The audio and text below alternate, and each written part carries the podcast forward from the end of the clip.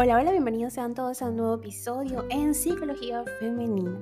Hoy, lunes, inicio de semana. ¿Cómo están esas energías? ¿Cómo estamos? Yo, pues bueno, por acá, eh, un poquito dolorida, pero aún así eh, disciplinada con mis hábitos y con todas las rutinas que me he planteado en este nuevo año e incluso en este nuevo estilo de vida. Y a propósito de eso, de seguir con nuestros hábitos y de seguir con nuestras rutinas, vengo a hablarte hoy sobre los hábitos mentales en los que a veces puede que malgastes tu energía. Pero primero, como siempre, la intro de este podcast. Para quienes son nuevos por acá, mi nombre es Isnaikar Blanco, soy psicólogo clínico y me especializo en la atención a mujeres trabajando lo que es el empoderamiento, el crecimiento personal y la autogestión emocional. Pues bien, como te decía, los hábitos mentales suelen condicionar nuestro nivel de energía, motivación y estado de ánimo. Descubre cuáles pueden ser los que te llevan al cansancio emocional en este episodio. Sabemos que nuestra energía es limitada y que si nos ejercitamos en exceso terminaremos agotadas. Sin embargo, a nivel psicológico no siempre somos conscientes de esta dinámica. Nuestros recursos mentales y emocionales no son infinitos. Cada día debemos escoger hacia dónde dirigirlos y en qué invertirlos. Y si esta elección no es la adecuada, terminaremos exhaustas, exhaustas, perdón, tristes y apáticas. Por ello, quiero hablarte de algunos hábitos mentales en los que probablemente malgastas tu energía. Quizá ni siquiera te hayas percatado de que esas ganas y esa motivación de las que deberías disfrutar hace tiempo que no aparecen. Estamos acostumbradas a vivir en automático y ya no nos sorprende que cada jornada sea una rutina monótona, que finalice con un gran deseo de que por fin podamos irnos a dormir para desconectar cuerpo y mente. Si esto te sucede, tal vez necesites identificar esas fugas energéticas y ponerles un freno. Los hábitos mentales son el conjunto de pensamientos a los que solemos recurrir con frecuencia. Son lugares psicológicos que nos resultan cómodos y familiares y a los que dedicamos gran parte de nuestro tiempo, aunque no siempre nos ofrezcan buenos resultados. Como todo hábito se trata ya de una tendencia automática. No escogemos deliberadamente realizarla, sin embargo, sigue perpetuándose día tras día. Estos que te voy a decir a continuación son algunos de los más comunes. La primera, preocuparnos. Preocuparse puede resultar inevitable, pero es también un hábito inútil y desgastante.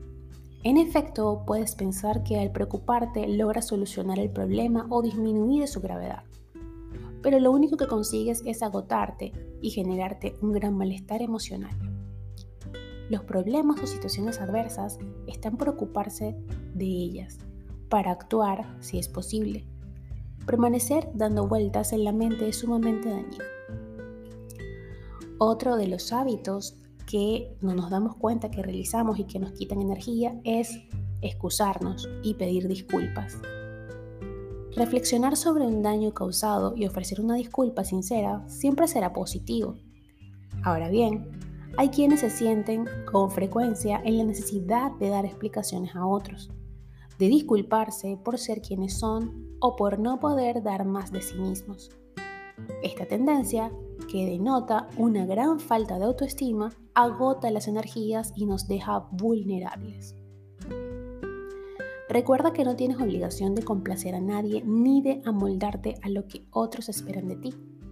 Si no te apetece acudir a esa cena, no trates de excusarte. Siéntete libre de decidir.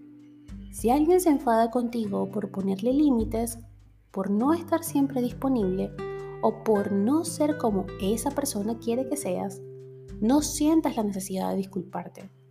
Tu objetivo es estar en paz con tus acciones y decisiones. Si sabes que has actuado bien, malgastas tu energía en tratar de que otros lo comprendan. Otro hábito es resistirnos al cambio. Aceptar los cambios es una de las tareas que más nos cuesta El ser humano busca y prefiere lo predecible, lo conocido y lo estable. Sin embargo, la vida fluye de forma constante y no hay forma de detenerla. Si tratas de aferrarte al mundo tal como lo conoces, si luchas incansablemente para sostener lo insostenible, terminas haciéndote daño. El cambio que ha de producirse se va a producir, más tarde o más temprano, con o sin tu consentimiento. Entonces, ¿no sería preferible abrirse a esa nueva realidad? Soltar y centrarse en las oportunidades venideras. De seguro, esta elección es la apropiada si no quieres consumir tus energías. También tenemos el hábito o la compulsión del hábito de tratar de cambiar a los demás. Y es indudable que las personas que nos rodean tienen una gran influencia en nuestro bienestar. Gozar de relaciones saludables y armoniosas con personas positivas y afines a nosotras nos llena de alegría y de entusiasmo. Mejora nuestra autoestima e incluso protege nuestra salud. Por el contrario, los vínculos nocivos nos destruyen lentamente. Todos tenemos el derecho y la capacidad de elegir esos vínculos, determinar aquellos que ya no fluyen y de iniciar otros nuevos en cualquier momento. Lo que no está en nuestra mano es modificar a las personas. Para lograrlo, normalmente tendremos que nadar a contracorriente. E incluso, aunque este cambio realmente sea por su bien, no siempre lo conseguiremos. Por supuesto que un individuo puede cambiar pero lo hará, lo hará cuando así Él lo sienta y cuando nosotros lo necesitemos. O cuando nosotros no lo necesitemos, mejor dicho.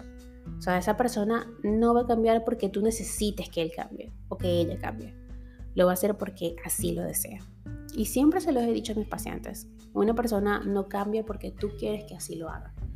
Y el cambio más significativo más duradero en el tiempo es el que se hace a través de la internalización de nuestros asuntos y de nuestros problemas. Esta persona que quiere cambiar lo hará en base a sus propias convicciones y por sus propios medios. Nuestra insistencia y esfuerzo por hacer ese trabajo por ellos no será fructífero y solo nos conducirá a la frustración y al desgaste. Criticarte mentalmente es otro hábito o criticarnos mentalmente es otro hábito que realizamos sin darnos cuenta. Este último hábito mental es uno de los más dañinos y desgastantes. Imagina que tuvieses constantemente a alguien persiguiéndote y juzgando cada paso que das y cada acción que tomas. En cada momento resaltaría tus fallos y equivocaciones, lo que pudiste hacer mejor. Te llamaría torpe, mediocre, insuficiente o defectuosa. ¿No sería desesperante? Pues bien, muchas de nosotras vivimos con esa infinita voz crítica en la cabeza, ese diálogo interno negativo. Y nos hemos acostumbrado tanto a ella que ya ni nos cuestionamos su presencia. Si frecuentemente te sientes cansada, apática y desmotivada, comienza por observar cómo te hablas. ¿Qué piensas sobre ti? Estos mensajes dirigen tu estado de ánimo y te aportan o te restan impulso. ¿Has sentido que encajabas en alguno de los puntos anteriores? Si es así, has de saber que cada día malgastas tu energía, una energía que podrías invertir en tu bienestar, en hacer de tu mente un refugio agradable y positivo, un motor que te mueva a la acción. Ahora que has identificado el tipo de pensamiento y la actitud que drena tu energía, procede a modificarlo. Esto no será fácil al inicio.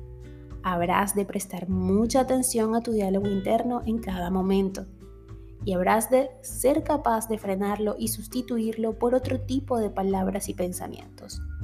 Cuando detectes que estás cayendo de nuevo en una tendencia negativa.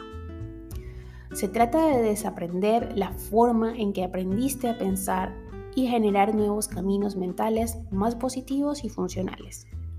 Afortunadamente, el tiempo y la perseverancia son la única clave.